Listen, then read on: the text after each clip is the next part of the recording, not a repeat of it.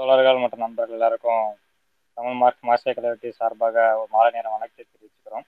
நம்ம வந்து தொடர்ச்சியாக ரெண்டு வாரத்துக்கு ஒரு தடவை தொடர்ச்சியாக நம்ம தமிழ் மார்க்ஸில் வந்து தமிழ் சிறுகதைகள் இரு எழுதிய எழுத்தாளர்களை பற்றி அவங்க கதைகள் எப்படியெல்லாம் அரசியல் பேசுது சமூக அரசியல் பேசுன்றதை பார்த்துட்டு வரோம். ஸோ அதன் அடிப்படையில் நம்ம இது வரைக்கும் இவர் நிறையா நிறைய முக்கியமான எழுத்தாளர்கள் கி. ராஜநாராயணன் ஜெயந்தன் மண்டோ இவங்களை பற்றிலாம் பார்த்துருக்கோம். ஸோ அதோட தொடர்ச்சியாக தான் இன்னைக்கு நம்ம யாருன்னா பிரபஞ்சனோட எழுத்துக்களோ அவரோட சிறுகதைகள் எந்த அளவுக்கு அரசியல் பேசுது பேசுது அதை குறித்து தான் இன்னைக்கு நம்ம பார்க்க போகிறோம் இப்போ பிரபஞ்சனோட கதைகள் பெரும்பாலும் நிறையா படிச்சிருக்கோம் இப்போ இப்போதான் ரெண்டாயிரத்தி பதினெட்டில் தன்னோட எழுபத்தி மூணு வயசில் அவர் இறந்தாரு. மிகச்சிறந்த படைப்பாளிகள் அவரும் ஒருத்தர். ஸோ இவர் பார்த்தீங்கன்னா ஐம்பத்தெட்டு ஆண்டுகள் முழுநேர எழுத்தாளராக பணி செஞ்சுருக்காரு. ஒரு ஏழு வருஷத்தை அவர் எழுதின தொடக்க காலகட்டத்தை கழிச்சா கூட கிட்டத்தட்ட ஐம்பத்தோரு ஆண்டுகள் வந்து தொடர்ச்சியாக இந்த தமிழ் சமூகத்துக்கு தன்னோட எழுத்துக்கள் மூலியமாக பல்வேறு தகவல்களையும் இந்த வரலாற்று நிகழ்வுகளையும் இவர் வந்து நம்மக்கிட்ட கடத்தியிருக்காருங்கிறதான் இவர் மொத்தம் பார்த்தீங்கன்னா ஒரு பத்து நாவல் ஐந்து குறுநாவல்கள் எழுதியிருக்காரு. அது இல்லாமல் ரெண்டு கதை நாடகங்கள் எழுதியிருக்காரு கட்டுரை தொகுப்பு எழுதியிருக்காரு. இதெல்லாம் தவிர்த்துட்டு பார்த்தோம் அப்படின்னா இருநூத்தி பன்னெண்டு சிறுகதைகள் மட்டும் எழுதியிருக்காரு. சிறுகதைகள் மட்டும் இருநூத்தி பன்னெண்டு எழுதியிருக்காரு. ஸோ இதில் வந்து அரசியல் பேசக்கூடிய அதே நேரத்தில் அந்த சமகால அரசியலை பேசக்கூடிய இது எல்லாமே எல்லா சார்ந்தும் அதே போல குழந்தைகளோட கல்வி கல்வியோட தேவை என்ன கல்வி என்பது எந்த மாதிரி இருக்கணும் இந்த மாதிரியான விஷயங்கள்லாம் தன்னோட கதைகளில் வச்சு எழுதியிருக்காரு அன்றைய காலகட்டத்தில் எப்படி சில எழுத்தாளர்கள் வந்து ஒரு வாழ்ந்து வரக்கூடிய சமூகத்தில் அது ரீதியாக எப்படி ஒரு பெண்ணியம் பேசியிருக்காங்க எப்படி ஒரு முற்போக்கான கருத்துக்களை சொல்லியிருக்காங்கன்றதையும் நம்ம நிறைய எழுத்தாளர்கள் பார்த்துருக்கோம். ராஜா நாராயண் தொடங்கி அவர்கள் வரிசையில் பிரபஞ்சனையும் நம்ம வைக்கலாம். இவரோட கதைகளும் அதிரடியா பெண் பெண்ணிய விடுதலை பெண்ணியம் அதுக்கப்புறம் அன்றைக்கு அன்றைக்கிருந்து சமகாலத்தில் இங்கே இது நினைத்து பார்க்க முடியாத டாபு இது வந்து பேசவே கூடாதுன்னு நினைச்ச தலைப்புகள்லாம் அவர் வந்து ஒரு முற்போக்கா பல விஷயங்களை தன்னோட எழுத்துக்கள்ல வந்து கொண்டு வந்திருக்காரு. ரெண்டாயிரத்தி பதினேழு வரைக்கும் அவர் மொத்தம் ஏற்கனவே சொன்ன போது இரநூத்தி பன்னெண்டு சிறுகதைகள் சிறுகதைகளை வந்து எழுதியிருக்காரு இல்லையா? அந்த சிறுகதைக்கு வந்து டிஸ்கவரி புக் பேலஸ் தான் மூன்று தொகுதிகளாக வெளியிட்டிருக்காங்க. ஸோ நீங்கள் வந்து டிஸ்கவரி புக் பேலஸ் போனாலோ இல்லை வந்து வெப்சைட்லேயும் கூட நீங்கள் அந்த புத்தகங்கள் வேணும் அப்படின்னா ஆர்டர் பண்ணி வாங்கிக்கலாம். ஸோ இவர் வந்து பார்த்தீங்கன்னா பொதுவாக எல்லா தரப்பு மக்களுமே அதாவது ஒரு ஒரு கவர்னர்லேருந்து யாராவது அதாவது யாருன்னா அன்றைக்கு இருந்த பிரிட்டிஷ் கவர்மெண்ட்ல உயர் அதிகாரியா இருந்தவர் வரைக்கும் தெருவில் பிச்சை எடுத்து கொண்டிருந்த நபர்கள் வரைக்கும் எல்லாத்தையுமே அவர் வந்து வாழ்க்கையை உத்து கவனிச்சு ஸோ அவர்கள் சார்ந்து எழுத்து அதெல்லாம் எழுதியிருக்காரு. இவரோட எழுத்துக்கள் எல்லாத்தையும் பார்த்தீங்கன்னா பொதுவாக வந்து திருச்சி சரி சென்னை திரு தஞ்சாவூர் பாண்டிச்சேரி இது மூன்று பகுதியில் சுற்றி தான் வரும். ஸோ இந்த மூன்று பகுதியிலே இவர் வந்து அதிகமாக தன்னுடைய சொந்த வாழ்க்கையை இந்த மூன்று பகுதிகளில் அவர் அதிகமாக கழிச்சிருக்காரு. ஸோ அதன் அடிப்படையில் அவரோட வாழ்வியலோட அனுபவங்களையும் சேர்த்து அந்த மக்களோட குணங்களையும் அவங்களோட வார்த்தைகளையுமே தன்னோட எழுத்துக்களில் இவர் காமிச்சிருப்பார். அதே போல் இவர் தன்னோட எழுத்துக்களில் முழுக்க முழுக்க திருநங்கைகள் சுரண்டப்படக்கூடிய மக்கள் சுரண்டப்படக்கூடிய பெண்கள் இவங்களை பற்றி தான் நிறையா எழுதியிருக்காரு. ஆஹ் அதே போல் இவரோட கதைகள் பார்த்தீங்கன்னா எல்லா காலத்துக்கும் பொருந்தும்படியா இவரோட சில கதைகள்லாம் இன்னைக்கு இருக்கு. சமகால அரசியல பேசக்கூடிய கதைகள் இன்னைக்கும் அந்த அரசியலை பேசிக்கிட்டு தான் இருக்கு. அதே போல எந்த எல்லா மிக முக்கியமான எழுத்தாளர்கள் பார்க்க வரிசையில வரக்கூடிய இவரும் இவரும் என்ன பண்றாருன்னா தன்னோட கதைகளை வந்து நேரடியா ஒரு பிரச்சார மேடையா இல்லாம அரசியல் பிரச்சார மேடையா இல்லாம ஆஹ் ஒரு இ- ஒரு கலைஞன் எப்படி தன் கதைகள்ல வந்து மக்களுக்கு முற்போக்கான விஷயங்களை எடுத்துட்டு போகணுமோ அதன் அடிப்படையில் இவர் வந்து தன்னோட கதைகள்ல அரசியல்ல ஒரு விஷயத்த வச்சிருக்காரு. இது வந்து நம்ம ஒரு போற போக்கில் வாசிட்டு போகிறத விட ஒரு ஆழ்ந்து ஒரு வாசிப்பு கொடுக்கணும் அந்த கதைகள்ல இருக்கக்கூடிய அரசியல் என்ன அவர் என்ன மாதிரியான விஷயங்களை சொல்ல வர்றாரு இந்த விஷயத்தெல்லாம் நம்மளை வந்து பார்க்க முடியுது. ஆனா எந்த ஒரு கதையுமே ஒரு அரசியல் பிரச்சார மேடையா அவர் வந்து பயன்படுத்தினதே கிடையாது. ஆனா அதுல வந்து ஒரு க ஒரு விஷயன்றதை வச்சு தன்னோட படைப்புகள் மூலியம் மக்கள்கிட்ட கொண்டு போய் உதாரணத்துக்கு இதுல சொல்லணும்னா ஒரு கதையை நான் சொல்றேன். வர்க்கம் அப்படின்னு ஒரு சின்ன கதை இருக்கும். அது என்னன்னா ஒரு சாதியை தாண்டின விஷயமா அப்படி இல்லாட்டி அந்த ஒரு சாதியை உள்வாங்கக்கூடிய ஒரு விஷயம் இருக்குல்ல சாதி வர்க்கமும் எந்த அளவுக்கு இந்தியாவில் பிணைஞ்சு இருக்குன்ற ஒரு விஷயம் இருக்குல்ல ஸோ அதை வந்து இவர் அந்த கதையில வந்து வச்சிருப்பாரு. என்னன்னா இந்த கதையில வந்து ஒரு போனஸ் பிரச்சனை தான். போனஸ் பிரச்சனைக்காக போராடக்கூடிய அந்த தொழிலாளர்கள் இன்னைக்குமே போனஸ் பிரச்சனை அடிப்படை சம்பள உயிருக்காக தொடர்ச்சியாக தொழிலாளர்கள் போராடிக்கிட்டு இருக்கோம் இல்லையா? இந்த போராட்டத்தையும் அந்த கதையில வரக்கூடிய நிகழ்வு நம்ம ஒப்பிட்டு பார்க்க முடியும். ஆனா இந்த கதையில என்ன ஒரு டிஃப்ரெண்ட்னா இந்த கதையில வந்து இருக்கக்கூடிய ஒரு ஆலை தொழிலாளி தான் இதுல வந்து ஒரு கேரக்டர் வச்சிருப்பாரு. அவர் யாருன்னா ஒரு பிராமண சமூகத்தை சேர்ந்தவர். இந்த பிராமண சமூகத்தை சேர்ந்தவர் ஒரு ஆலையில ஒர்க் பண்ணுவாரு. அதாவது என்ன சொல்லுவாங்க ஒரு பழமொழி இருக்கும். பிராமணனா பிறந்தவன் வந்து ஒன்றும் பேனா பிடிக்கணும் இல்லாட்டி கரண்ட் பிடிக்கணும் அப்படின்னு சொல்லுவாங்க. ஸோ இந்த பழ பழமொழிக்கு ஏற்ற மாதிரி இருக்காம இவர் வந்து பார்த்தீங்கன்னா ஒரு ஆலை தொழிலாளியா பஞ்சு மில்ல வேலை பார்த்துக்கு இருப்பாரு. அங்கே வந்து ஒரு ப்ராப்ளம் வரணும்னா என்னன்னா வந்து எப்பவும் போல அன்றைய காலகட்டத்தில் அந்த மாதிரி ஒரு போனஸ் பிரச்சனை வரும். அதை வந்து ஸ்ட்ரைக் அடிப்பாங்க. ஸ்ட்ரைக்கில் வந்து ஃபஸ்ட்டு பட்னி போராட்டம் முழு பட்னி போரா பட்னி போராட்டத்தில் தொடங்கி தொடர்ச்சியாக போகும். இது வந்து ஒரு ரெண்டு வருஷத்துக்கு மேலே ஆயிரும் இந்த போராட்டம். தொடர்ச்சியாக கண்டினியூ போயிட்டு இருக்கும். கம்பெனி திறக்கவே மாட்டாங்க. நிறைய பேர் கம்பெனியை விட்டு போயிடுவாங்க சில பேர் வந்து வேறு வழி இல்லை. குடும்பத்தை ரன் பண்ணுறதுக்காக புது கம்பெனிகளுக்கு போயிடுவாங்க அதில் நிறைய பேர் வந்து சூசைட் பண்ணிக்குவாங்க. கடன் வாங்கி தன் காலத்தை ஓட்டலான்னு அந்த இடப்பட்ட காலத்தை கடன் வாங்கி ஓட்டிடலான்னு ஓட்டினவங்க வந்து கடனை கட்ட முடியாமல் அந்த கடன் கொடுத்தவங்களால தொல்லை தொல்லை பண்ணி அவங்க மூலியம் விஷயங்கள்லாம் அதில் நடந்துட்டு இருக்கும். இந்த மாதிரியான விஷயங்கள்லாம் அதில் நடக்கும். ஸோ அப்போ வந்து இந்த பிராமணரை பார்க்கறதுக்கு ஒரு வக்கீல் வருவார். அவங்க என்னன்னா அந்த இடத்துல ஒரு அந்த இதுல கதையில எப்பயும் போல ஒரு ஜாதிய அந்த ஒரு படிநிலையை வச்சு பேசுற மாதிரி வரும். அந்த வக்கீல் என்ன சொல்லுவார்னா ஒரு பிராமணன்னா பிராமணன் என்ன வேலையை பார்க்கணுமோ அதான் நம்ம பார்க்கணும். நீ எதுக்கு தேவையில்லாம இந்த பஞ்சு முள்ளுகள்லாம் வர? இது ஒரு தலைவிதியா என்ன சொல்லி இது மாதிரி ரொம்ப இதா பேசும்போது அவர் டக்குன்னு என்ன பண்ணிடுவாருன்னா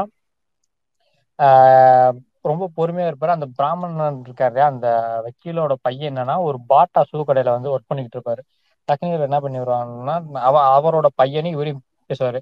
பெரிய பெரியவரே நீங்க வந்து அதாவது பிராமணர்களோட குலதொழில தர்ப்பையை எடுத்துக்கிட்டு மந்திரம் ஓதுறது இந்த மாதிரி விஷயங்கள் தான் பண்ணிக்கிட்டு இருக்கோம் ஆனா நீங்க வந்து இன்னைக்கு வந்து கருப்பு கோட்டு போட்டுட்டு திருடன் திருடன் கொலகாரனுக்கெல்லாம் வாதாடி அவன் அவன் திருடி கொலை பண்ண பணத்தை வாங்கிக்கிட்டு வாதாடி அவனுக்கான நீதின்ற பேர்ல சமூகத்துக்கான ஒரு பிரச்சனையை தான் நீங்க உருவாக்கிட்டு இருக்கீங்க. சமூகத்துல எவெல்லாம் இருக்கக்கூடாதோ அவனெல்லாம் தண்டனையில இருந்து தப்பிக்க விடக்கூடிய வேலையை தான் நீங்க செஞ்சுக்கிட்டு இருக்கீங்க. காசு கொடுக்குறான்றதுக்காக நீங்க அந்த கீழ்த்தரமான வேலையை பார்க்கும்போது நான் இந்த மாதிரியான ஒரு உழைச்சி இந்த சமூகத்துக்காக ஒரு இந்த சமூகத்தோட வளர்ச்சிக்கு உதவக்கூடிய ஒரு இடத்துல நான் நின்று வேலை பார்க்கறது எனக்கு என்ன கே எனக்கு நான் இதுக்கு இது கேவலமா பார்க்கணும்? உங்க பையன் வந்து இன்னைக்கு பாட்டா சூக்கர்ல தான் நான் ஒர்க் பண்றேன். நீங்க இதே பிராமணர்களை தானே சொல்லிக்கிட்டு இருந்தோம். சைக்கிளியன்னா செருப்பு தான் தைக்கணும். சைக்கிள்னா செருப்பு வேலையெல்லாம் பாக்குறோம்னு ஆனா இன்னைக்கு நீங்க அந்த வேலையை தானே பாக்குறீங்க? காசு வருதுன்றக்கா எங்க வேணாலும் கை நீட்டுவீங்களா? எந்த வேலை வேணாலும் பார்க்கலாம். ஆனா நான் வந்து இந்த சமூகத்துல ஒரு ஒரு ஒரு பங்களிக்கக்கூடிய வகையில ஒரு ஸ்பின்னிங் மில்ல வேலை பார்க்கல. என்ன தப்பு இருக்கு? அப்படின்னு சொல்லி ஒரு சண்டை போடுவாரு. ஸோ இது மட்டும் இல்லாமல் என்னன்னா இப்போ அவருக்கு வந்து ரொம்ப இந்த சண்டைக்கு அப்புறம் பார்த்தீங்கன்னா அந்த அவருக்கான குடும்ப சூழல் வந்து ரொம்ப மோசமாகிட்டே வரும். இந்த போராட்டம் வந்து ரொம்ப தொடர்ச்சியாக போய்கிட்டே இருக்கும். இந்த இவர் இருக்காருல இந்த தொழிலாளி அந்த பிராமணராக இருக்கவர் வந்து பார்த்தீங்கன்னா தன்னோட வீட்டு பக்கத்துல கூட ஒரு பார்க்குக்கு போக வர இருப்பார் அந்த பார்க்ல வந்து ஒரு விஷ்ணு சிலை இருக்கும். ஸோ அவர் என்ன பண்ணுவார்னா சும்மா அந்த விஷ்ணு சிலையை சும்மா இருக்கும்போது தொடச்சு விட்டு அவரா ஆக்சுவலா இவர் வந்து ஒரு கடவுள் பக்தி மிக்கவர்லாம் கிடையாது. அவர் அந்த விஷ்ணு சிலையை தொடச்சு விட்டு அந்த இடத்துல ஒரு கிளீன் பண்ணி விடுவார் வரவங்க போறவங்க உட்காரட்டும் அப்படின்றதுக்காக. ஸோ அந்த பார்க்குக்கு அன்னைக்கு வந்து ஒரு பணக்காரர் என்ன பண்ணுவார்னா இவர் கையில பணத்தை கொடுத்துட்டு நீங்க வந்து இதுக்கு கொஞ்சம் பூ வாங்கி போடுங்க அப்படின்னு சொல்லிட்டு போயிடுவாரு ஸோ இவர் என்ன பண்ணுவார்னா பூலாம் வாங்கி போட்டு மிச்ச காசுலாம் அவர் வீட்டுக்கு வந்து சாப்பாடு வாங்கிட்டு போய் கொடுக்குறது இது மாதிரி பண்ணுவார். ஸோ அதுக்கப்புறம் தொடர்ச்சியா சுத்தம் பண்ண அந்த விஷ்ணு சிலை கிட்ட வந்து பாத்தீங்கன்னா ஒரு கோயில் மாதிரி ஆயிரும். எல்லாரும் வர போக சாமி கும்பிட இவரைத்தான் கூப்பிட்டு பூஜை பண்ண சொல்லுவாங்க. ஸோ இவரோட அப்பா வந்து சின்ன வயசுல இவருக்கு சொல்லி கொடுத்துருவாரு சில கதைகள் மந்திரங்கள் அதெல்லாம். ஸோ அதை வச்சு இவர் பூஜை போட தொடர்ச்சியா அந்த ஒரு ஐயருக்கான வேலையெல்லாம் பார்த்துக்கிட்டே இருப்பாரு. அது மூலியமா சின்ன சின்ன வருமானங்கள் வரும். ஸோ அதுக்கப்புறம் அவங்க கொடுக்குற காசை வச்சு பொங்கல் வைக்கிறது அவர் வீட்டில் இருக்க குடும்பங்களுக்கு வந்து சா வீட்டில் குடும்பத்தில் இருக்கவங்களுக்கு சாப்பாடு போடுறது அப்படியே அந்த ஒரு ரெண்டு வருஷத்துல வாழ்க்கை ஓடி இதாயிரும். ஸோ இப்போ என்னன்னா அவர் வேலை பார்த்த கம்பெனி வந்து இப்போதான் மூன்றரை வருஷத்துக்கு அப்புறம் ஓப்பன் பண்ணுவாங்க. ஸோ இப்போ ஒரு ஸ்ட்ரகிள் வந்து நிற்கும் இவருக்கு வந்து அன்றாடத்துக்கு வயிற்றுக்கு சோறு கிடைச்சிருது அந்த கோயில்ல இருந்து. அதே நேரத்தில் இங்க வந்து கம்பெனி ஓப்பன் பண்ணிட்டாங்க. ஸோ ரெண்டுக்கு இடப்பில் இடையில நிற்பாரு கம்பெனியா இல்லை இல்லை நம்மளோட குலத்தொழிலான ஒரு விஷயம் வரும்போது அவர் என்ன பண்ணுவார்னா காலங்காலமா நம்ம வந்து இப்போ உரிமைக்காக போராடணும். தோழர்கள் கூட நின்று போராடணும். ஸோ அப்போ கண்டிப்பான முறையில நமக்கு யார் இன்றைக்கு உரிமையை பெற்றுக் கொடுத்தாங்களோ அவங்க கூட நிக்கிறது தான் உசித்தமா இருக்கும். அவங்க கூட நிக்கிறதா நியாயம். தர்மத்தின் படி நிக்கிறதா நியாயம்னு சொல்லிட்டு இவர் தன்னோட அந்த பிராமர் பிராமணர்களுக்கான அந்த பார்க்ல அந்த கோயில்ல இருந்து அந்த தன்னோட ஐயர்ன்ற அந்த வேலையை விட்டுட்டு இவர் மறுபடியும் அந்த பஞ்சமலிக்கே வேலைக்கு போவாரு போவாரு அப்படின்னு சொல்லி இந்த கதையை பிரபஞ்சம் முடிச்சிருப்பாரு. அதாவது என்னன்னா நார்மலா ஒரு ஒரு மனநிலை இல்லாம இந்த ஜாதியும் வர்க்கமும் எப்படி பிணைஞ்சிருக்கு? இங்க வர்க்கம் எந்த அளவுக்கு பெரிய ரோல் பண்ணும்? அதே நேரத்துல சாதின்ற ஒரு விஷயத்த வந்து வர்க்கத்துல இருந்து எப்படி வர்க்கமா இணைய விடாம மக்களை வந்து பிரிச்சு வைக்குது இந்த உழைக்கும் மக்களை அப்படின்ற ஒரு விஷயத்த வந்து பிரபஞ்சன் அன்றே அந்த கதைகள்ல சொல்லியிருப்பாரு. இந்த கதை வெளியே வந்தது பாத்தீங்கன்னா ஆயிரத்தி தொள்ளாயிரத்தி தொண்ணூத்தி ரெண்டு. ஸோ ஆயிரத்தி தொள்ளாயிரத்தி தொண்ணூத்தி ரெண்டுலேயே இவர் வந்து கரெக்டான அன்னைக்கு இருந்த ஒரு சமூக சூழலுக்கு ஏற்ற மாதிரி ஒரு ஒரு ஒரு எழுத்தை வந்து இவர் அன்னைக்கு கொடுத்துருப்பாரு. அதாவது இது இது எப்படின்னா அன்னைக்கு கோவை ஸ்டான்ஸ் மில் தொழிலாளிகள் போராட்டம் நடந்துக்கிறது இல்லையா?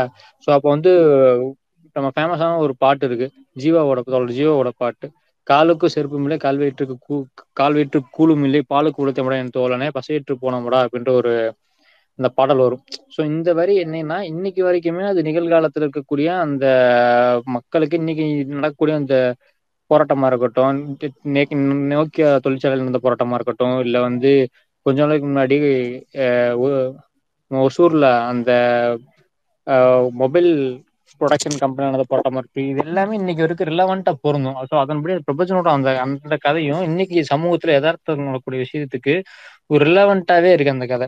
ஸோ இதை படிக்கும்போது தான் ரீசெண்டா நடந்த அந்த போராட்டங்கள் இருக்கு. தொழிலாளர்கள் போராட்டம் விவசாயிகள் போராட்டம் இதைத்தான் நமக்கு முன்னாடி கொண்டு வந்து கொண்டு கொண்டு போகும். அதாவது நம்ம தொழிலாளர் போராட்டம் ஆயிரத்தி தொள்ளாயிரத்தி தொண்ணூத்தி அஞ்சு அப்பயே வவுசி காலத்திலேயே ஆரம்பிச்சிருச்சு. வஉசி வந்து இங்க மதுரையில இருந்த அந்த மில் இருக்கு இல்லையா? அது வந்து அங்க இருந்து இந்த மாதிரி தொடர்ச்சியா தொழிலாளர் போராட்டத்துக்குன்னு ஒரு தனி வரலாறு இருக்கு. ஆனா இந்த வரலாறுகள் எதுவுமே இலக்கியத்துல வந்து அதிக அளவுல பேசப்பட்டிருக்காது தொழிலாளர் போராட்டங்கள்லாம். சோ ஒரு இலக்கியவாதின்றது கண்டிப்பான முறையில இந்த இதெல்லாம் அடையாளப்படுத்திருக்குமான்னு கேட்டா அடையாளப்படுத்திருக்கின்ற அவசியம் இல்லை.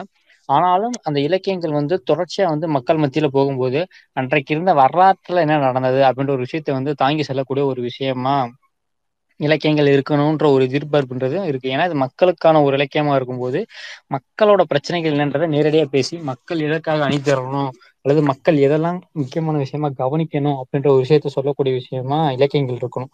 ஸோ அதன் அடிப்படையில் எழுதக்கூடிய எழுத்தாளர்கள் தான் மக்கள் மத்தியில நிலைச்சிருக்கக்கூடிய எழுத்தாளர்களாக மாறுறாங்க.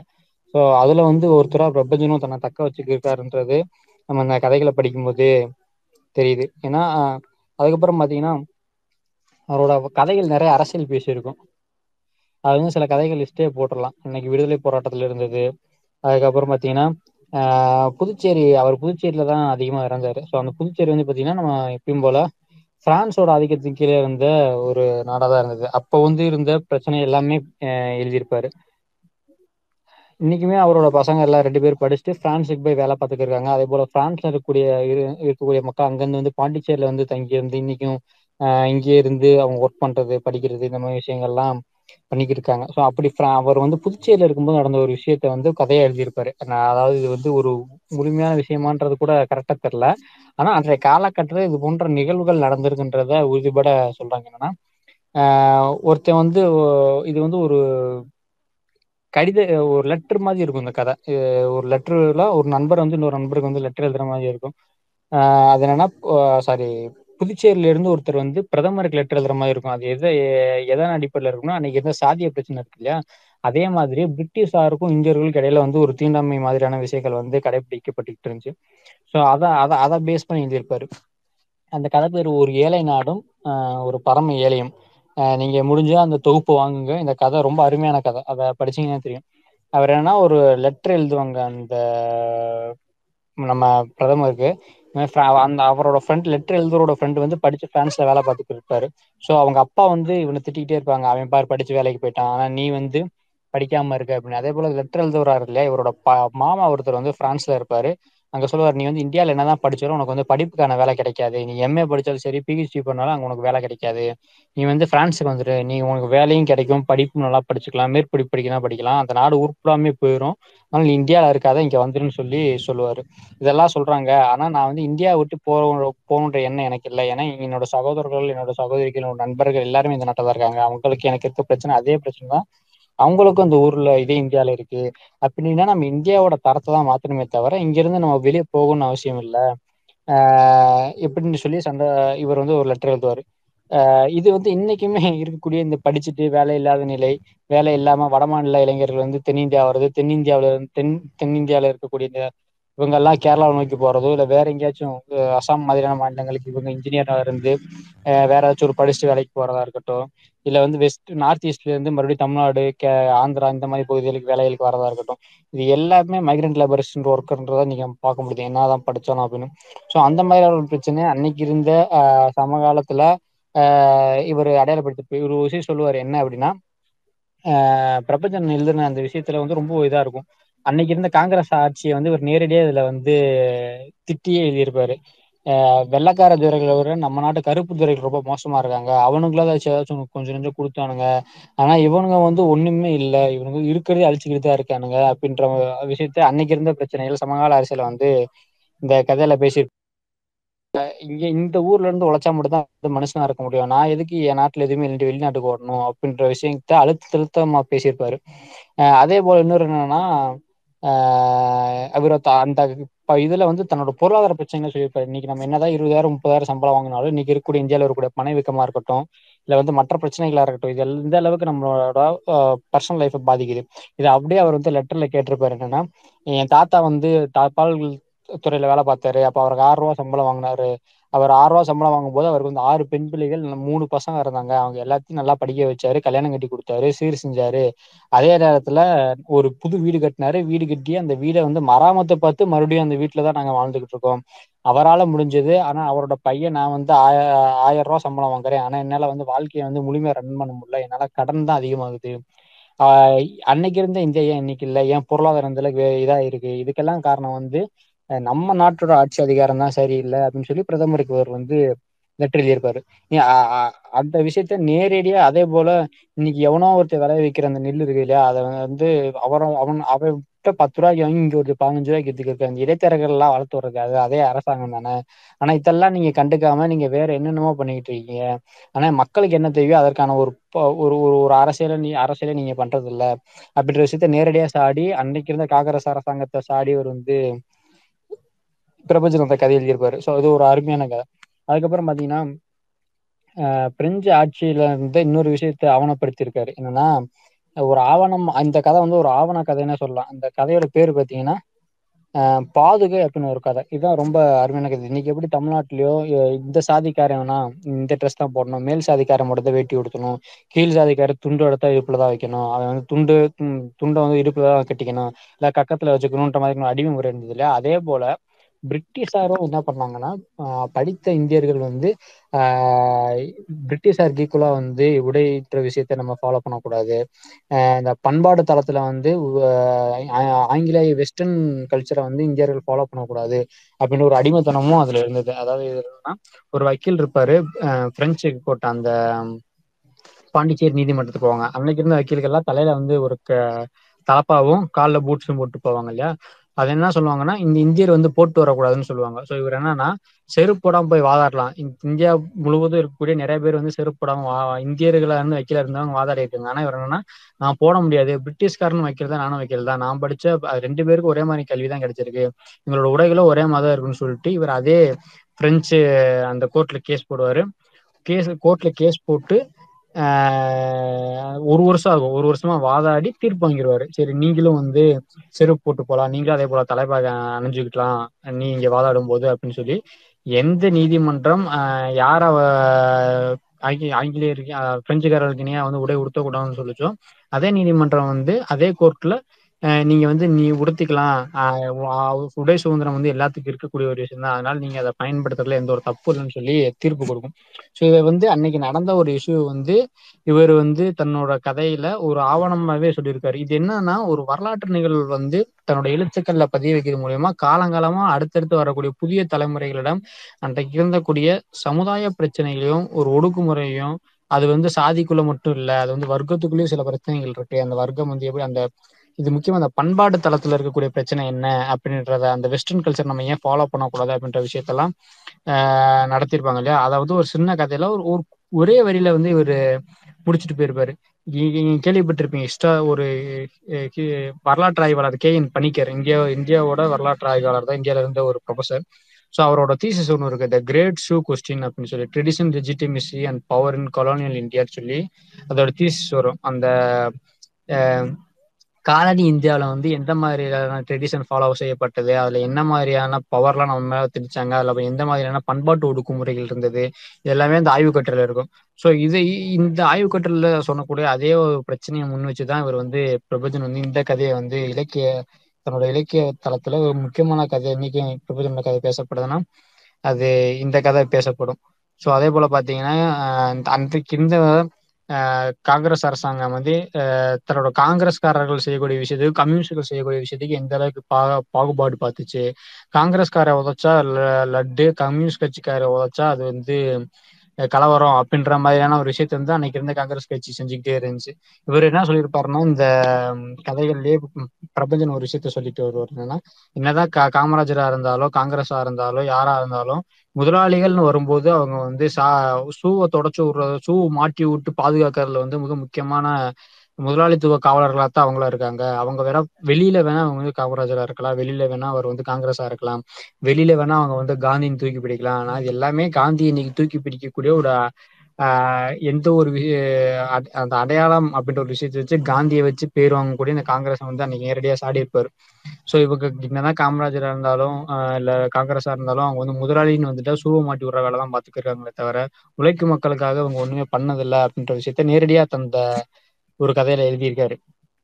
ஸோ அதுக்கப்புறம் பார்த்தீங்கன்னா இது வந்து ஒரு அடிமைத்தனத்தை அன்னைக்கு பாண்டிச்சேரியில் இருந்த ஒரு விஷயத்த வந்து ஒரு முக்கியமாக அடிமைத்தனத்தை பத்தி பேசியிருப்பாரு. நம்ம இன்னைக்கு கீழ்வன்மணி பத்தி தொடர்ச்சியா பேசுறோம் இல்லையா? அதே மாதிரி கீழ்வன்மையில சாட்டர்டே சாணிப்பால் இந்த மாதிரியான விஷயங்கள் இருந்த மாதிரி அன்னைக்கு பாண்டிச்சேரியில் ஒரு இது இருந்தது. அதை வந்து ஒரு தன்னோட கதையில முக்கியமா பேசியிருப்பாரு. என்னன்னா பெரிய ஐயர் ஒரு பண்ணையார் இருப்பாரு. அவர்கிட்ட வந்து மண்ணாங்கட்டி அப்படின்ற ஒருத்தர் வந்து அடிமையா வேலை பார்ப்பாரு. அவர் குடும்பமே அது அடிமையா இருக்கும். சோ இவர் வந்து என்னன்னா அந்த மண்ணாங்கட்டிக்கு வந்து ஒரு குழந்தை பிறக்கும். அந்த குழந்தைக்கு வந்து அவங்க மனைவி வந்து ஒரு நல்ல பேர் வச்சுப்பா வடிவு அப்படின்னு சொல்லி இந்த சோ இவர் போயிட்டு இவர் இவங்களுக்கு என்ன ஆசை இருக்கும்னா தன்னோட குழந்தையும் இந்த ஆள்கிட்ட வந்து அடிமையா இருக்கக்கூடாது. இந்த குழந்தை வந்து வெளியில போகணும். அதனால தன்னோட சகோதர சகோதரி மகனுக்கு கட்டி கொடுத்துடலாம். அப்படி சொல்லி இவங்க ஒரு பிளான் பண்ணுவானுங்க குழந்தை பிறந்தோனே. அதாவது தங்க குடும்பத்துல இருக்க அடிமைகள் மாதிரி இவ்வளவு அடிமையா இருக்கக்கூடாதுன்னா அவங்க அப்பாவுக்கு ஒரு கனவு இருக்கும். சோ இவ என்ன பண்ணுவான்னா போய் தன்னோட அந்த பணையார்ட்ட போய் நான் அந்த மாதிரி பொண்ணுக்கு வடிவின் பேர் வச்சிருக்கேன் அப்படின்னு சொல்லவும். அந்த அளவுக்கு கோவம் வந்துடும் கோவம் வந்து என்ன சொல்லுவான்னா இந்த இது வந்து வடிவுன்ற பேர் வந்து அவங்களோட குலசாமி பேர் அந்த பண்ணையாரோட குலசாமி பேர். உன் ஜாதிக்காரனுக்கு எங்க சாமி பேர் கேட்குதா நீ ஏன் இந்த மாதிரி பேர் வைக்கிறேன்னு சொல்லிட்டு திட்டிக்கிட்டு இருப்பான். அந்த டயத்துல வீட்டுக்குள்ள வந்து பரங்கல் அடுக்கிறதுக்காக மூட்டையெல்லாம் தூக்கிட்டு வருவாங்க அவங்க தோட்டத்துல இருந்து. அப்ப என்னடா மூட்டைன்னு கேட்கும்போது துவரம் பருப்புன்னு சொல்லுவாங்க. இந்த குழந்தைக்கு என்னன்னா துவர அப்படின்னு பேர் வைக்க சொல்லிடுவாரு அந்த பண்ணையார். ஸோ இவங்களும் தன்னோட மனைவி ஆசையா வச்ச பேர் வடிவு. அது எதுக்கு எப்படி மாத்துறது? அதனால விட்டுருங்க. இந்த பேரே இருக்கட்டும்னு சொல்லி அவன் கெஞ்சுவான். ஸோ ஆனா இந்த பண்ணையார ஒத்துக்க மாட்டான். ஸோ அதனால என்னன்னா துவரைன்னு பேர் வச்சு அனுப்பிச்சு விட்டுருவாங்க. ஸோ இந்த குழந்தை வந்து ஓரளவுக்கு வளர்ந்தனே என்ன பண்ணுவான்னா அந்த ஆள் வந்து தன்னோட பர்சனல் வேலையெல்லாம் செய்யறதுக்கு வீட்டை சுத்தம் பண்றதுக்கு கூட்டுறவு துறைக்குலாம் அந்த பண்ணையார் பயன்படுத்த ஆரம்பிச்சிடும் ஸோ அப்போ என்ன நடக்கும்னா இந்த கதை வந்து இந்த எண்டிங்ல அந்த கதையில எழுதுவாருன்னா ஒரு கப்பல் வந்து புறப்படும். அந்த கப்பல் எங்க போகுதுன்னா இலங்கை பர்மா மாதிரியான பகுதிகளில் வந்து தேயிலை தோட்டத்துல வேலை செய்யறதுக்கு வந்து அடிமைகளை வாங்கிட்டு போற கப்பல். அந்த கப்பல்ல மொட்டையை அடிச்சு துவரையும் துவரை குட்டியும் இருக்கா அப்படின்ற மாதிரி முடிப்போம். மொட்டை அடிக்கப்பட்ட துவரை குட்டியும் அந்த கப்பலில் பயணம் செய்தால் இருக்கும். அது என்னன்னா அந்த பண்ணையார் வந்து உத்துரு வித்துருமா அந்த குழந்தைய. அதுக்கு அடுத்து ஒரு வரியில முடிச்சிருப்பாரு. சத்தம் இல்லாமல் வடிவு துவரையானால் அப்படின்னு முடிச்சிருப்பாரு. அது என்ன அப்படின்னா அன்னைக்கு இருந்த த இந்த பண்பாட்டு ஒடுக்குமுறை இருக்குது இல்லையா? இந்த ஜாதிக்காரன் இந்த பேர் தான் வைக்கணும். இந்த ஜாதிக்காரன்னா இப்படிதான் இருக்கணும். ஆஹ் உயர் சாதிக்காரன் மட்டும்தான் இந்த மாதிரி பேர் எல்லாம் வைக்கணும்ன்ற மாதிரியான ஒரு விஷயத்த வந்து இது ஒரே வரியில இவர் புடிச்சு நிப்பாட்டியிருப்பாரு அதான் நீங்க ஆ சிவசுப்பிரமணியனோட ஒரு புத்தகம் இருக்கு. என்னன்னா தமிழகத்துல அடிமை முறை அப்படின்னு ஒரு புத்தகம் இருக்கு. ஸோ அதில் என்னன்னா தமிழகத்தில் அடிமை முறை எப்படிலாம் இருந்தது? பண்பாட்டு தளத்தில் எப்படிலாம் ஒடுக்குனாங்கன்ற ஒரு விஷயத்த அக்கு வேற ஆணி வேற பிரிச்சு போட்டிருப்பாங்க. தமிழகத்தை நீங்க சொல்லிட்டு தராங்கல்ல இது எங்கள் குடி நாங்கதான் தமிழர்கள் ஆண்ட பரம்பரை. தமிழ் தமிழ் மூத்த குடிதான் தமிழ் குடி. அந்த குடியில எந்த அளவுக்கு ஜாதிய வேற்றுமை இருந்தது? எந்த அளவுக்கு பண்பாட்டு ஒடுக்குமுறை இருந்தது? தமிழர் பண்பாடுன்றது எந்த சாதியோட பண்பாடுன்ற அளவுக்கு இன்னைக்கு வந்து விவாதங்களை கிளப்பிய ஒரு நூல் அது. ஏன்னா இன்னைக்கு வந்து எல்லாருமே ஒரே மாதிரியான பண்பாடுகள் கொண்டாடுறது ஒவ்வொரு ஜாதியும் ஒவ்வொரு பண்பாடு கொண்டாடிக்கிட்டு இருக்கும். ஒவ்வொரு முறையில திருமணம் நடக்குது. இந்த மாதிரி எல்லா பண்பாடுத்துறதுல ஒவ்வொரு வித்தியாசங்கள் இருக்கும். ஸோ அது எல்லாத்தையும் இந்த புத்தகத்துல வந்து பேசியிருப்பாரு. அந்த புத்தகத்துல இருக்கக்கூடிய அத்தனை விஷயங்களையும் சுருக்கி ஒரே வரியில இவர் வந்து தன்னோட அந்த கதையில முடிச்சிருப்பாரு. அதுக்கப்புறம் பாத்தீங்கன்னா இந்த பிரிட்டிஷ் காலத்துல வந்து நடந்த ஒடுக்குமுறை இருக்குது இல்லையா? அதை பத்தி ஒரு அருமையான கதை எழுதியிருப்பாரு. என்ன அப்படின்னா ஒரு போலீஸ்காரர் இருக்கும் அவர் அவனோட மனைவி வந்து வனமல்லி. அவளுக்கு வந்து ஒரு திமிர் இருக்கும் எப்பயுமே. என்னன்னா என் புருஷன் வந்து போலீஸ்காரன். அப்படின்ற ஒரு திமிர் அந்த பொண்ணுக்கு வனமல்லிக்கு இருந்துகிட்டே இருக்கும். இவங்க என்ன பண்ணுவாங்கன்னா ஒரு க ஒரு பிரச்சனை நடக்கும். காந்தி வந்து ஒத்துழையாமை இயக்கம் அனௌன்ஸ் பண்ணுவாரு. அதுல வந்து சில பல்வேறு பிரச்சனைகள் நடந்துரும். அதனால என்னன்னா சாரி வெள்ளையனை வெளியேறிய ஆயிரத்தி தொள்ளாயிரத்தி நாற்பத்தி ரெண்டுல வந்தது இல்லையா? அப்போ வந்து அப்ப வெளியிட்ட நாவல் இது. அப்ப சாரி அப்ப வெளி வந்த தான் இந்த வனமல்லி அப்படின்ற கதை. இது என்னன்னா காந்தியோட அறைகூவலுக்கு ஏற்ற மாதிரி மண் அந்த எல்லா மக்களுமே வருவாங்க போராட்டம் பண்ணுவாங்க. சோ போராட்டம் நடக்கும்போது திடீர்னு பெரிய கலவரம் வந்துடும் போலீஸ்காரங்க எல்லாத்தையும் போட்டு அடிப்பாங்க. அடிச்சுட்டு இந்த பெண் நமக்கு தான் தெரியுமே பொதுவாக வந்து அரெஸ்ட் பண்ணானுங்க அப்படின்னா ஸ்டேஷன்ல நிர்வாணம் ட்ரெஸ் எல்லாம் உருவிட்டு போடுறது கையை கட்டி போட்டு அடிக்கிறது பெண்களை வந்து நிர்வாணமாக்கி அவங்க பாலியல் பலாத்காரம் பண்றது துப்பாக்கி சூடு நடத்துறது இந்த மாதிரியான தொடர்ச்சியான விஷயங்கள் நடந்துகிட்டே இருக்கும். ஸோ அதுல ஒரு விஷயம் என்னன்னா இந்த வனமல்லியோட தெருவில் இருக்கவங்களும் நிறைய பேர் அரெஸ்ட் ஆயிருப்பாங்க. வனமல்லி இந்த போராட்டத்துக்கு போயிருக்க மாட்டா. வனமல்லியோட அக்காவும் அதுல வந்து அரெஸ்ட் ஆயிருப்பாங்க. அந்த தெருவில் இருக்கக்கூடிய ஒருத்தவங்க சொந்தக்காரங்க எல்லாருமே. ஸோ இது என்னன்னா இந்த தகவல் வந்து வனமல்லிக்கு வரும். ஆனால் வனமல்லி என்ன சொல்லலாம் என் புருஷன் வந்து இந்த மாதிரிலாம் பண்ண மாட்டாங்க. நிர்வாண படத்துல யாரும் அடிக்க மாட்டாங்க குடும்பம் பண்ண மாட்டாங்க அப்படின்ற ஒரு விஷயம் சொல்லுவா. சோ இது என்னன்னா தன்னோட அக்காவும் அரெஸ்ட் ஆயிருக்கான்ற விஷயம் வந்து வனமலைக்கு தெரிய வந்து வனமலை வந்து நேரா ஸ்டேஷன் போவா. ஸ்டேஷன் ஸ்டேஷனுக்கு போனா அங்க வந்து அவங்க அக்கா அந்த தெருவுல இருக்கக்கூடிய எல்லாரும் என்னன்னா நிர்வாணப்படுத்தி கையெல்லாம் கட்டி போட்டு போலீஸ் ஸ்டேஷன்ல படுக்க போட்டிருப்பாங்க. வனமலி வனமல்லி அவர் அவ வந்து அங்க பார்த்தா அவங்க புருஷன் வந்து நிர்வாணப்படுத்தின எல்லாத்தையும் போட்டு அடிச்சுக்கிட்டு இருக்கான். வனமல்லிக்கு அதை பார்த்தனே என்னன்னா அவள்னால அதை நம்பவே முடியாது. இப்படி ஒரு விஷயம் நம்ம புருஷன் பண்ணுவான் அப்படின்னு அவ எதிர்பார்த்துக்கவே மாட்டான். ஸோ அம்மா அடிச்சுக்கிட்டு இருப்பாங்க. இவ உடனே போயிட்டு அவங்க கத்துவா நீலாம் மனுஷன் தானா? முதல்ல அவங்க கையை கழட்டி விடு. அம்மா மாதிரி உனக்கு அவளை போட்டு இப்படி நிர்வாணப்படுத்தி அடிச்சுக்கிட்டு இருக்க. முதல்ல அக்கா கையை கையை கழட்டி விடுவா அப்படின்னு சொல்லுவான் ஆனா அவன் கேட்க மாட்டான். அங்க இருக்கக்கூடிய அந்த பிரிட்டிஷ் அதிகாரி வந்து என்ன பண்ணுவான்னா அவளை வந்து கிக் கிக்கர் அவுட் அப்படின்னு சொல்லி திட்டுவான். அவளை வந்து இழிச்சு வெளியே தள்ளுறா அப்படின்னு சொல்லி திட்டவும் வேணா தன்னோட மனைவியை கூட மனைவின்னு கூட பார்க்காம அவளை உதச்சு முடிய பிடிச்சி போய் வெளியே விடுவான். ஸோ அந்த மாதிரி அந்த கதை முறை. அன்னைக்கு இருந்த ஆட்சியாளர்கள் எப்படியெல்லாம் மக்களை வந்து பயன்படுத்தினாங்க? எப்படியெல்லாம் ஒரு மிருகத்தனமான முறையில வந்து மக்களை வேட்டையாடினாங்க அப்படின்ற ஒரு விஷயத்த வனமல்லின்ற கதையில அவர் எழுதிருப்பாரு அது என்னன்னா அன்னைக்கு ரிலவெண்டா இருந்தது. அன்னைக்கு சமூகத்துல வந்து என்ன பிரச்சனை நடந்துட்டு இருந்தோம் மம்தோ எப்படி தன்னோட கதைகள்ல வந்து அன்றைய அன்றாட அரசியல் சூழலை வந்து எழுதினாரோ அதே போல இந்த கதை எழுதியிருப்பாரு. இதே மாதிரி இன்னொரு கதை எழுதியிருப்பாங்க. நம்ம பாபர் மசூதி இடிப்பு நடந்துச்சு இல்லையா? பாபர் மசூதி இடிப்பு நடந்தப்போ இப்படி வந்து மன்ட்டோ நிறைய கதைகளை வந்து அன்னைக்கு வந்து முஸ்லீம் இந்துக்கள் கொலை நடந்தது சம்பந்தமா எழுதியிருக்காரோ அதே போல பிரபஞ்சன் ஒரு கதை எழுதிருப்பாரு தமிழகத்தை மையமா பற்றி எழுதியிருப்பாரு. ஒரு முஸ்லீம் குடும்பத்தை வந்து ஒரு இந்து குடும்பம் எப்படி காப்பாத்துது அவங்க குடும்ப நண்பர்கள் எப்படி வந்து அங்க இணைஞ்சிருக்காங்க அப்படின்ற ஒரு விஷயத்த பேசியிருப்பாரு. இந்த மாதிரி தொடர்ச்சியா அன்று சமகால அரசியல எந்த ஒரு எழுத்தாளருமே சும்மா ஒரு கற்பனை கதைகள் இப்ப சுஜாதா மாதிரியா இருக்கட்டும் அல்லது வேறு யாராச்சும் இருக்கட்டும் ஒரு கற்பனை கலந்த கதைகள் எழுதுவாங்கல்ல அந்த கதைகள் வந்து நல்லா ஒரு விற்பனையாகவும் அவங்க வந்து ஒரு ஒரு எப்படி சொல்றது ஒரு ஒரு ஒரு பிசினஸ் மட்டும்தான் இருக்க முடியும். அவங்களால ஒரு முழுமையான கலைஞர்களா இருக்க முடியாது.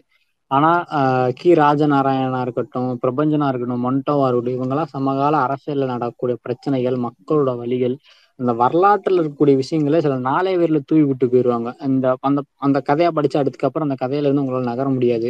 அந்த கதையோட நிகழ்வு உங்களை திரும்ப திரும்ப போட்டு புரட்டிக்கிட்டே இருக்கும். உங்க ம உங்களோட அந்த சமகால வாழ்க்கையோட அந்த கதையை வந்து கொண்டு வந்து சேர்க்கும் சில கதைகள்ல நீங்களே உள்ள பயணப்படுவீங்க. அந்த கதைகளோட நீங்க அந்த கதைகள் இருக்கக்கூடிய எமோஷன்லாம் உங்களை வந்து தூண்டிக்கிட்டே இருக்கும். ஸோ இந்த மாதிரியான ஒரு கதைகளை படைக்கக்கூடிய ஒரு கலைஞர்கள் இருக்காங்க இல்லையா? அந்த மாதிரியான கலைஞர் தான் அந்த கலை கலைத்துறையே தூக்கி ஒரு ஒரு மிக முக்கியமான இடத்துக்கு கொண்டு வந்து நிப்பாட்டக்கூடிய ஒரு எழுத்தாளர்களா கலைஞர்களாக வள வந்துகிட்டு இருக்காங்க. அதுல மிக முக்கியமான ஆளா வந்து பிரபஞ்சன் இருக்காருன்றத நம்ம இந்த மாதிரியான சில கதைகளை படிக்கும்போது நம்மளாலே புரிஞ்சுக்க முடியும். அதே போல தியாகின்ற கதை தியாகராஜன்ன்ற ஒரு கதை ரெண்டு கதை இருக்கும். இதுலன்னா தியாகின்ற அன்னைக்கு நடந்த அந்த இது எல்லா பிரச்சனையும் இது ஒரு விஷயம் இருக்கும். என்னன்னா இந்த சுதந்திர போராட்டத்துக்கு போராடுனவங்க வந்து நிறைய பேர் பென்ஷன் வாங்குவாங்க. ஆனா சில பேர் வந்து என்னன்னா நான் வந்து என்னோட உணவு என்னோட நாட்டுக்காக போராடுறேன் அதுக்காக எனக்கு பென்ஷன் வேணாம்னு சொல்லி எழுதி கொடுத்தவங்க இருப்பாங்க.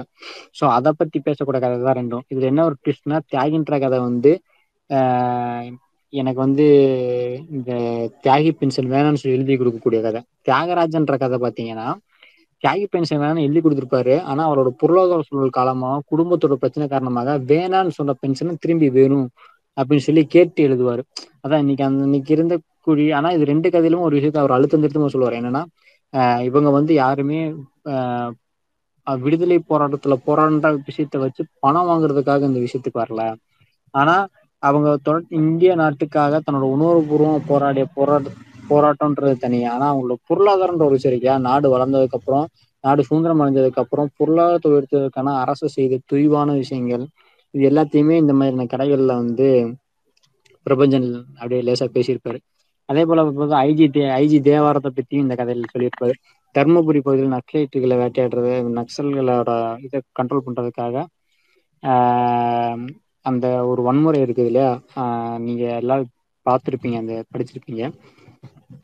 ஆஹ் அந்த விஷயத்த அந்த நக்சல்களை வேட்டையாடுன்ற பேர்ல அந்த மக்களை வந்து எந்த அளவுக்கு பாலியல் பலாத்காரம் பண்ணாங்க அந்த மக்களை எந்த அளவுக்கு துன்புறுத்தினாங்க அந்த காடு காட்டையே தன்னோட பொருளாதார வாழ்வியலுக்காக சார்ந்திருக்கக்கூடிய மக்களை காட்டிலிருந்து எப்படிலாம் துரத்துனாங்க இது எல்லாமே நம்ம வந்து பார்த்திருப்போம் படி கேட்டிருக்கோம் படிச்சிருக்கோம். அதையும் இவர் வந்து தன்னோட கதைகள் எழுதியிருப்பாரு. அந்த ஒரு ஒரு பையன் அந்த நக்சல் குரூப்ல இருந்த ஒரு பையனை காப்பாத்துறதுக்காக ஒரு பெண் தொ பெண் தொழர் வந்து எந்த அளவுக்கு தன்னை வந்து அந்த போலீஸ்ட்ட ஒப்படைச்சிட்டு அவரை எப்படி காப்பாத்துனாங்க அப்படின்ற ஒரு விஷயத்த பத்தி இதுல பேசியிருப்பாங்க. ஆஹ் அதே போல ஆஹ் அன்றைக்கு இருந்த அரசியல்வாதிகளை தோற்கடிக்கும் கூடிய கதைகளை பார்த்தீங்கன்னா அரசியல்வாதிகள் எந்த அளவுக்கு அவங்க வந்து சுயநலமா இருந்தானுங்கன்றத வந்து நீரதன் புதல்வர் அதுக்கப்புறம் தந்தையும் மகனும் இந்த கதைகள்லாம் அவர் வந்து பேசியிருப்பாரு. அதே போல இவர் வந்து சாதி மதம் இந்த மாதிரியான விஷயங்களை வந்து பேசியிருப்பாரு. மிக முக்கியமான விஷயம் என்னன்னா இந்த அன்றைக்கு நடந்த அந்த ஆயிரத்தி தொள்ளாயிரத்தி தொண்ணூறுகளில் ஒரு முக்கிய முக்கியமான விஷயம் நடந்ததுன்னா தீண்டாமைக்கு எதிராக வந்து மதம் மாறினது. ஸோ இவர் வந்து பெரியாரா இருக்கட்டும் அம்பேத்கரா இருக்கட்டும் இல்லை வந்து மார்க்ஸ் இவங்க மூன்றையுமே படிச்சு அந்த மூன்று சார்ந்த விஷயங்களையுமே இவர் தன்னோட கதைகளை வந்து மையப்படுத்தி எழுதுவார். அதே நேரத்துல மதம் மாற்றம் வந்து சாதிய பிரச்சனைகளுக்கு ஒரு தீர்வாகாதுன்ற ஒரு விஷயத்தையுமே இவர் பேசியிருப்பாரு. அன்னைக்கு வந்து பெரியாரா இருக்கட்டும் இல்லை அம்பேத்கரா இருக்கட்டும் மதம் மாறினா ஜாதி எல்லாம் போயிடும் அப்படின்னு சொல்லிட்டு இருந்தாங்க இல்லையா? அதே காலகட்டத்தில் இவர் தன்னோட கதைகள் என்ன சொல்லுவார் சொன்னார்னா மூணு கதை எழுதியிருப்பாரு. இஸ்லாமிய மதம் கிறிஸ்தவ மதம் இந்து மதம் மூணு பத்தியுமே கதை இருக்கும். என்னன்னா மூணுலயுமே சாதிய தீண்டாமை எப்படி இருக்கு? இஸ்லாம் மதத்துல இருக்கக்கூடிய சிறுபான்மை மதத்துல இருக்கக்கூடிய இந்த முட்டாள்தனமான நம்பிக்கைகள் இதை பத்தியுமே கிரிட்டிசைஸ் பண்ணி எழுதியிருப்பாரு. அதே நேரத்துல ஒன்று ஒரு கதை இருக்கு. என்னன்னா கிறிஸ்தவ மதத்தை மாறி இருப்பாங்க. அங்க வந்து ஒரு சர்ச்சை வந்து தலித் கிறிஸ்தவர்களுக்கு தனியா மேல் சாதி கிறிஸ்தவர்களுக்கு தனியா தான் அங்க வந்து சர்ச்சில் கும்பிடணும் எப்படின்னா ஒரு சர்ச்சுனா நீங்க எல்லாருமே சர்ச்சுக்கு போயிருப்போம். சர்ச்சில் நடுவுல வந்து ஒரு செவுறு கட்டி வச்சிருப்பாங்க. ஒரு நம்ம நெல் வயல்ல வரப்பு இருக்கு பாத்தீங்களா? அந்த மாதிரி கணுக்கால் லெவலுக்கு ஒரு வரப்பு கட்டியிருப்பாங்க. நடுவுல நடுவுல அந்த ஃபாதர்லாம் உட்காந்துருப்பாங்க பின்னாடி இயேசு அந்த சிலுவையில் அரைஞ்ச மணிக்கே ஒரு இது இருக்கும். அதுல வந்து நேரா அந்த நடுவுல பாதையை பிரிச்சு ஒரு செவருக்கு வச்சிருப்பாங்க. ஒரு அரை அடி உயரத்துல. ஸோ அதுல வலது பக்கத்துல வந்து மேல் சாதிக்கார கிறிஸ்தவர்களும் இடது பக்கத்துல தலித் கிறிஸ்தவர்களும் இருக்கணும் அப்படின்ற மாதிரி இருக்கும். அங்க ஃபாதர் என்னன்னா இதெல்லாம் இருக்கக்கூடாதுன்னு சொல்லிட்டு மீனவ அந்த குப்பத்துல இருந்து கிறிஸ்தவர்கள்லாம் கூட்டு வந்து அந்த தீண்டாமேச ஒரு இடிப்பாரு சர்ச்சுக்குள்ள இருக்கிறத. இடிச்சுட்டு எல்லாரும் மொத்தமான சாமி கும்பிட்டு சொல்லுவாங்க. உடனே இந்த பை பயவுலக்கு என்ன பக்கம்னா இந்த மேல் சாதி பக்கியை வந்து கொடுத்து அங்க ஒரு கலவரத்தை உண்டாக்கிடுவாங்க ஸோ அப்ப என்ன சொல்ற இந்த மாதிரி ஆஹ் இத்தனை நாள் நான் வந்து இது தட்டி கேட்காம இருந்தேன்ல அதுக்கு தாண்டா நீ என் மேல கேஸ் கொடுக்கணும். அந்த செவத்தை உடச்சதுக்கு நீ கேஸ் கொடுக்க கூடாது அப்படின்னு சொல்லி ஃபாதரும் சண்டை போடுவார். ஆனா இவனுக்கு என்னன்னா மறுபடியும் அந்த சர்ச்சில் இருக்கக்கூடிய சேரெல்லாம் எடுத்து நடுவில் போட்டு தலித் கிறிஸ்தவ தனியா மேல்சாதி கிறிஸ்தவ தனியா தான் இது கும்பிடுவாங்க. ஃபாதர் கேட்பாரு ஏன்டா நீங்க வந்து சோத்துக்கே வழி இல்லை சாதி பிரச்சனை இருக்குன்னு சொல்லிட்டு தான்டா மதம் மாறினீங்க. இப்போ இங்கேயும் வந்துட்டு இந்த சாதியை தூக்கிட்டு தெரிஞ்சீங்கன்னா உங்க நீங்க எந்த மதத்துல போய் தான்டா நீங்க வந்து ஜாதி இல்லாம இருக்க முடியும்? அப்படின்னு சொல்லிட்டு அவர் என்னன்னா அங்க இருந்து நம்ம மாஹி கடற்கரை இருக்குல்ல அங்க இருக்கக்கூடிய சர்ச்சுக்கு டான்ஸ் வாங்கிட்டு போவார். ஸோ அந்த கதையில அவர் பிரபஞ்சன் என்ன விஷயத்த சொல்லுவார்னா சாதின்ற ஒரு விஷயத்த வந்து தக்க வச்சிருக்கு அப்படின்னா அது அந்த மதம் வந்து நிலைச்சிருக்காது. சாதின்ற ஒரு விஷயத்த வந்து தக்க மாற்றணும் படிநிலை மாறணும் அப்படின்னா அதை வந்து மதம் மாறுறதுனாலயோ இல்லை வந்து மதம் மாறுறதுனால ஜாதின்ற ஒரு தீண்டாமையோ போக்க முடியாது. அதை வந்து வேறு விதமாக தான் நம்ம கையாளுன்ற மாதிரியான ஒரு விஷயத்த அந்த கதையில பேசியிருப்பாரு. அதே போல பார்த்தீங்கன்னா இந்த கதை நல்லா இருக்கும் இந்து இந்த இதே போல இந்து மதத்துல இருக்கக்கூடிய ஒரு இது சொல்லியிருப்பாருன்னா ஒரு ஒருத்தர் வந்து விவேகானந்தர் மேற்கூட பற்றலா படிச்சு தன்னை வந்து ஒரு மிக மிக ஒரு ஒரு அந்த ஆசிரமத்தோட சீனியர் சீடரா வந்திருப்பாரு. ஆசிரமத்தோட சீனியரா இருப்பாரு. அந்த ஆசிரமத்து ஹெட் அவர் தான் அவர் என்னன்னா பக்கத்துல வந்து ஒரு குப்பை ஒரு ஒரு கிராமம் இருக்கும். அவர் ஒரு அவங்க மடத்து பக்கத்துல ஒரு ஆறு இருக்கும். ஆத்துக்குள்ள அங்கிட்ட தலித் மக்கள் வச்சுக்கிட்டு இருப்பாங்க. அந்த தலித் மக்களுக்குள்ள இருக்கக்கூடிய ஒரு பையன் பையன் மேல இந்த மடத்துல இருக்கக்கூடிய ஒருத்தரோட பொண்ணு வந்து காதல் வந்துடும் இந்த மடத்தோட இந்த இவர் இருக்கார்ல விவேகானந்தரோட விவேகானந்தர் ஆசி ஆகர்ஷிக்கப்பட்டு அந்த மடத்துக்கு வந்து தலைவராக இருக்கிறவர் வந்து என்னன்னா இந்த காதலுக்கு வந்து சம்மதம் தெரிவிச்சிருவாரு கல்யாணம் பண்ணி வைக்கலாம்னு பேசுவாரு. ஆனா இந்த பயபிள்ளைகள் எல்லாம் சேர்ந்து என்ன தெரியும் பண்ணிடுவோம் ஆசிரமத்துல அந்த சாமியார் பயபிள்ளைகள் உள்ள போய் அந்த குப்பத்தையே கொளுக்கிட்டு வந்துருவானுங்க அந்த பையனை கொண்டுருவானுங்க ஸோ அப்ப இந்த இவர் என்ன பண்ணுவாருன்னா இந்த மாதிரி இந்து மதம்ன்ற ஒரு விஷயத்துல வந்து சாதின்ற ஒரு விஷயம் வந்து நீங்க ஒரு ஒரு எல்லாம் கடந்த துறவிகளா இருந்தாலும் சாமியாரா இருந்தாலும் நீங்க வந்து ஜாதின்ற ஒரு விஷயத்துக்காக நீங்க இந்த ஒரு விஷயம் பண்ணீங்கன்னா இந்த மதத்துல இருந்து யார் உள்ள வந்தாலும் அல்லது இந்த மதத்துல இருந்து வெளியே போனாலும் அது வந்து ஜாதி தீண்டாமையோட தான் இருப்பாங்க. அதனால இந்த மதத்துல நான் இருக்க மாட்டேன்னு சொல்லிட்டு அவர் மதத்தை விட்டு இந்து மதத்தை விட்டு வெளியேறிடுவாரு. ஆஹ் அந்த மாதிரி இந்த கதையை முடிச்சிருப்பாரு. அதே போல ஆஹ் இன்னொரு கதை சொன்னீங்க அதுல வந்து என்னன்னா இந்த இதை பத்தி எழுதியிருப்பாங்க. இஸ்லாமியர்கள் பத்தியும் கதை எழுதியிருப்பாரு. இந்த மூன்று மதத்திலையுமே சாதிய பிரச்சனைகள் தீண்டாமைகள் மூட நம்பிக்கைகள் எந்த அளவுக்கு இருக்கு அப்படின்றத ஆஹ் இந்த இவர் மூணு மதத்திலையுமே கிரிட்டிசைஸ் பண்ணிதான் எழுதியிருப்பாரு. ஆஹ் அதுக்கப்புறம் பாத்தீங்கன்னா இப்ராஹிம் வல்லல் அப்படின்னு அந்த கதை பேரு. அந்த மூணாவது கதை பேரு. ஆஹ் இவர் வந்து என்னன்னா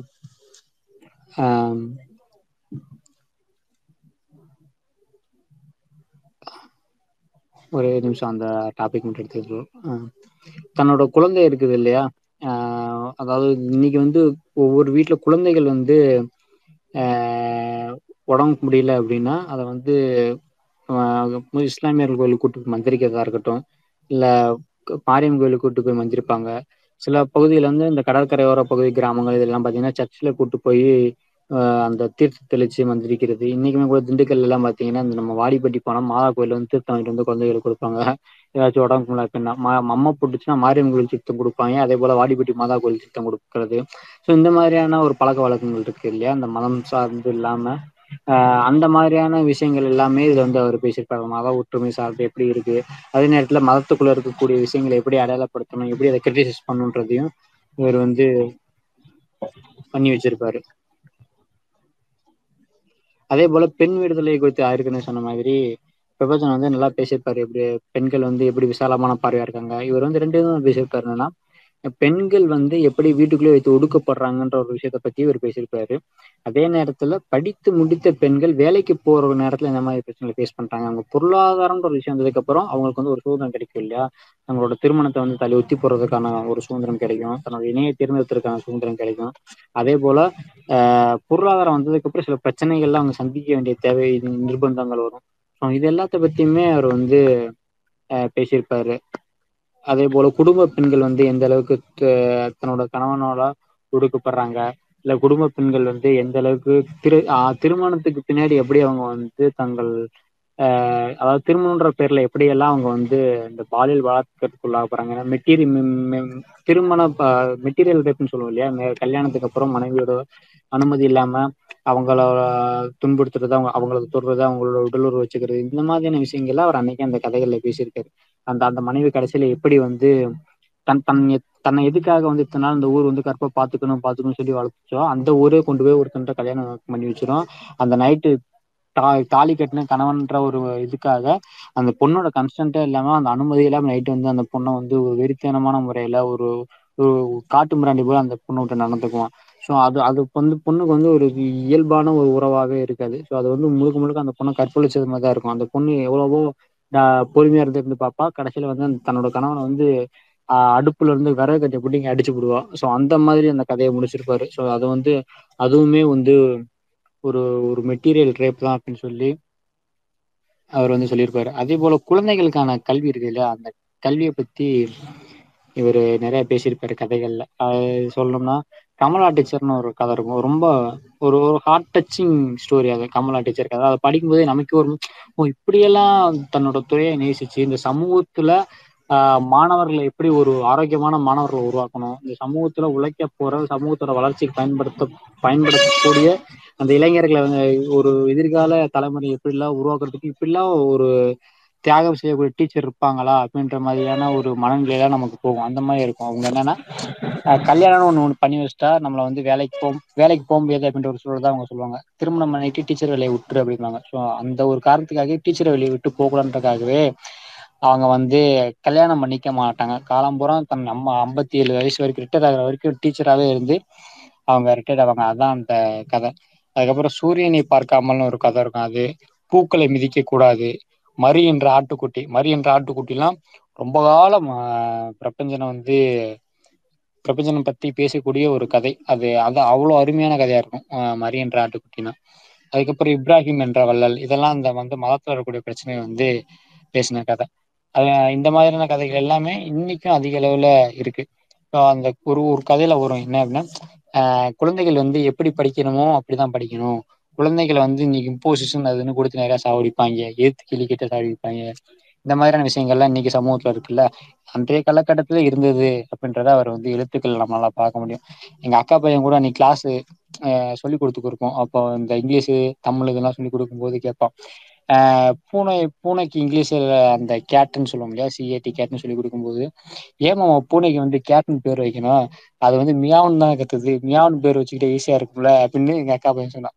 சோ அது என்னன்னா குழந்தைகளோட அந்த மனநிலை இருக்கு இல்லையா? அதுவே ஒரு ஒரு லூஸ்தரமான ஒரு அதாவது நமக்கு வந்து ஒரு மெச்சூர்லா இருந்து பார்க்கும்போது அப்படிலாம் இருக்கக்கூடாது. அது வந்து ஒரு குழந்தைகளோட மனநிலை குழந்தைகள் எப்படி இருப்பாங்களோ அப்படிதான் இருப்பாங்க. ஆனா அன்னைக்கு இருக்கக்கூடிய அந்த கல்வி முறை வந்து அதுக்கேற்ற மாதிரி இருக்கான்னு கேட்டா இல்ல. அதனால அந்த கல்வி முறை என்பதே ஒரு முறையா இல்லைன்ற ஒரு விஷயத்த வந்து அவரோட கதைகள்ல வந்து நம்மளால பார்க்க முடியும். இதுக்கப்புறம் பாத்தீங்கன்னா இந்த கமலா டீச்சர் கதை. அதுக்கப்புறம் ஆங்கில கல்வி வந்து இந்த ஹராம் அப்படின்னு சொல்லுவாங்க. அன்றைக்கு வந்து இஸ்லாமியர்கள் வந்து ஆங்கில கல்வி வந்து ஹராமா இருக்கும் அதை வந்து நம்ம வந்து ஃபாலோ பண்ண தேவையில்ல. நமக்கு வந்து இந்த கல்வியே போது அப்படின்னு சொல்லுவாங்க. ஆனா அந்த இப்ராஹிம் இருக்கார் இல்லையா? இவர் வந்து தன்னோட அந்த பகுதி மக்களுக்கு வந்து ஒரு நல்ல கல்வி போகணும். இன்றைய சமூகத்துக்கு ஏற்ற கல்வின்ற ஒரு விஷயத்த வந்து நம்ம வந்து அச்சீவ் பண்ண வேண்டிய தேவை இருக்கு. அப்போதான் நீங்க வந்து மதம்ன்ற ஒரு விஷயத்தையும் நீங்க அடுத்த முறை அடுத்த தளத்துக்கு எடுத்துட்டு போக முடியும். இல்லாட்டி உங்க மதமே அடுத்து ஒரு வளர்ச்சி அடையாத சூழல்ல தான் இருக்கும். அதனால அந்த கல்வின்ற ஒரு விஷயம் சொல்லி இந்த இப்ராஹிம் வந்து பிச்சை எடுப்பாரு. பிச்சை எடுத்து அந்த காசை வச்சு அந்த பகுதிக்கு வந்து பள்ளிக்கூடம் கட்டி கொடுப்பாரு. ஸோ இது வந்து இப்ராஹிம் என்ற வள்ளல் அப்படின்ற கதையில வந்து கர்பஞ்சன் ரொம்ப அழகா பேசியிருப்பாரு. இது எப்படி ஒரு ஒரு பெரிய ஒரு பெரிய சமூகத்துல இருக்கக்கூடிய மக்கள் எந்த அளவுக்கு ஒரு பின்தங்கிய ஒரு மனநிலையு முன்னமைப்ப இருக்காங்க? அந்த சமூகத்துக்குள்ள இருந்து வரக்கூடிய ஒருத்தர் வந்து எப்படி அந்த சமூகத்தை முன்னேற்றணும் சமூகத்துக்கு சமகால அரசியலை புரிய வைக்கணும். சமகாலத்துல அந்த சமூக மக்கள் வந்து ஸ்டெபிளை ஸ்டெபிள் ஸ்டேபிள் பண்ணி நிற்கணும் தங்களோட வாழ்க்கையை கொண்டு போகணும். அதுக்கேற்ற கல்வி முறை வேணும்னு சொல்லி போராடக்கூடிய ஒரு விஷயமா இருக்கும். அதே மாதிரி இந்த கல்வின்ற கதையில ஒரு முக்கியமான விஷயம் நம்ம பேசணும் என்னன்னா மக்களுக்கு ஒரு பிரச்சனை இருக்கும். அந்த பிரச்சனை எவனுமே பேச மாட்டானுங்க. இன்னைக்கு வந்து பிஹெச்டி ஸ்காலர்ஸா இருக்கட்டும் இல்ல பிஜி படிக்கும் போது ரிசர்ச் பண்ணக்கூடிய அந்த ப்ராஜெக்ட் பண்ணக்கூடிய மாணவர்களாக இருக்கட்டும் சமூகத்துல இருக்க ஒரு பிரச்சனையை டைரக்டா அட்ரஸ் பண்ணி அதில் இருக்கக்கூடிய பொலிட்டிக்கல் ப்ராப்ளம் எல்லாத்தையும் பேசினா அதெல்லாம் நீ எதுக்கு எடுக்கிற? நீ வந்து உன்னோட எஜுகேஷன் மட்டும் பாரு. உனக்கு தேவை மார்க் அதுக்கு என்ன பண்ணுமோ அதை மட்டும் பண்ணுன்னு சொல்லக்கூடிய ப்ரொஃபஸர் தான் நீ அதிகோ ஸோ அந்த மாதிரியான விஷயத்த வந்து பேசக்கூடிய ஒரு கதை தான் மலைவாழ் மக்களின் மலைவாழ் மக்களோட பிரச்சனை பேசக்கூடிய கதை. இது என்னன்னா அந்த மலைவாழ் மக்களோட மக்களை பத்தி ஆராய்ச்சி பண்றக்க அந்த மலைவாழ் மக்களோட மொழி இருக்குன்னா ட்ரைபிள்ஸோட லோ உங்களோட இன மொழி இருக்கும் சில லாங்குவேஜஸ் அந்த லாங்குவேஜ் பத்தி படிக்கிறதுக்கு ஒரு பொண்ணு போவா. அங்க வந்து பாத்தீங்கன்னா கவர்மெண்டால அந்த பகுதி மலைவாழ் மக்கள் வந்து துன்புறுத்தப்பட்டு அவங்கள அந்த இடத்த விட்டு துரத்துறதுக்காக கவர்மெண்ட் வந்து நிறைய வேலைகள் பாத்துக்கிட்டு இருக்கும். ஸோ ஆனா அந்த பொண்ணோட வந்து கம்பெனி வந்து நீங்க அதெல்லாம் பழகிடாதீங்க. அவன் செத் சாகுறான் பிழைக்கிறான் அது உங்களுக்கு தேவையில்ல. ஆனா அந்த மலைவாழ் மக்களோட மொழியை பத்தி ஆராய்ச்சி தான் நமக்கு தேவை. அதுதான் நம்ம கம்பெனிக்கு வந்து ஒரு ப்ராஃபிட் பண்ணி கொடுக்கும்.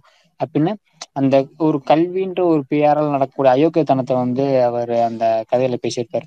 இந்த மாதிரி நிறைய கதைகளை வந்து இவர் வந்து சமூகத்துல இருக்கக்கூடிய பிரச்சனைகள் அன்னைக்கு நேரடியா அரச அரசுகள் செய்யக்கூடிய தவறுகள் இது எல்லாத்தையுமே அந்த சமகால ஆசிரியர்ல வந்து ரொம்ப கேஷுவலா எழுதிட்டு போயிருப்பாரு. அந்த கதைகள் எல்லாத்துலயுமே ஒரு ரெண்டு வரி தான் இருக்கும். அந்த ரெண்டு மூணு வரி நீங்க புரிஞ்சுக்கிட்டீங்கன்னா மொத்த அரசியலுமே அன்றைய சமகாலத்துல இருந்த அரசியல் எல்லாமே நமக்கு வந்து ரொம்ப எளிமையா புரிஞ்சிடும்.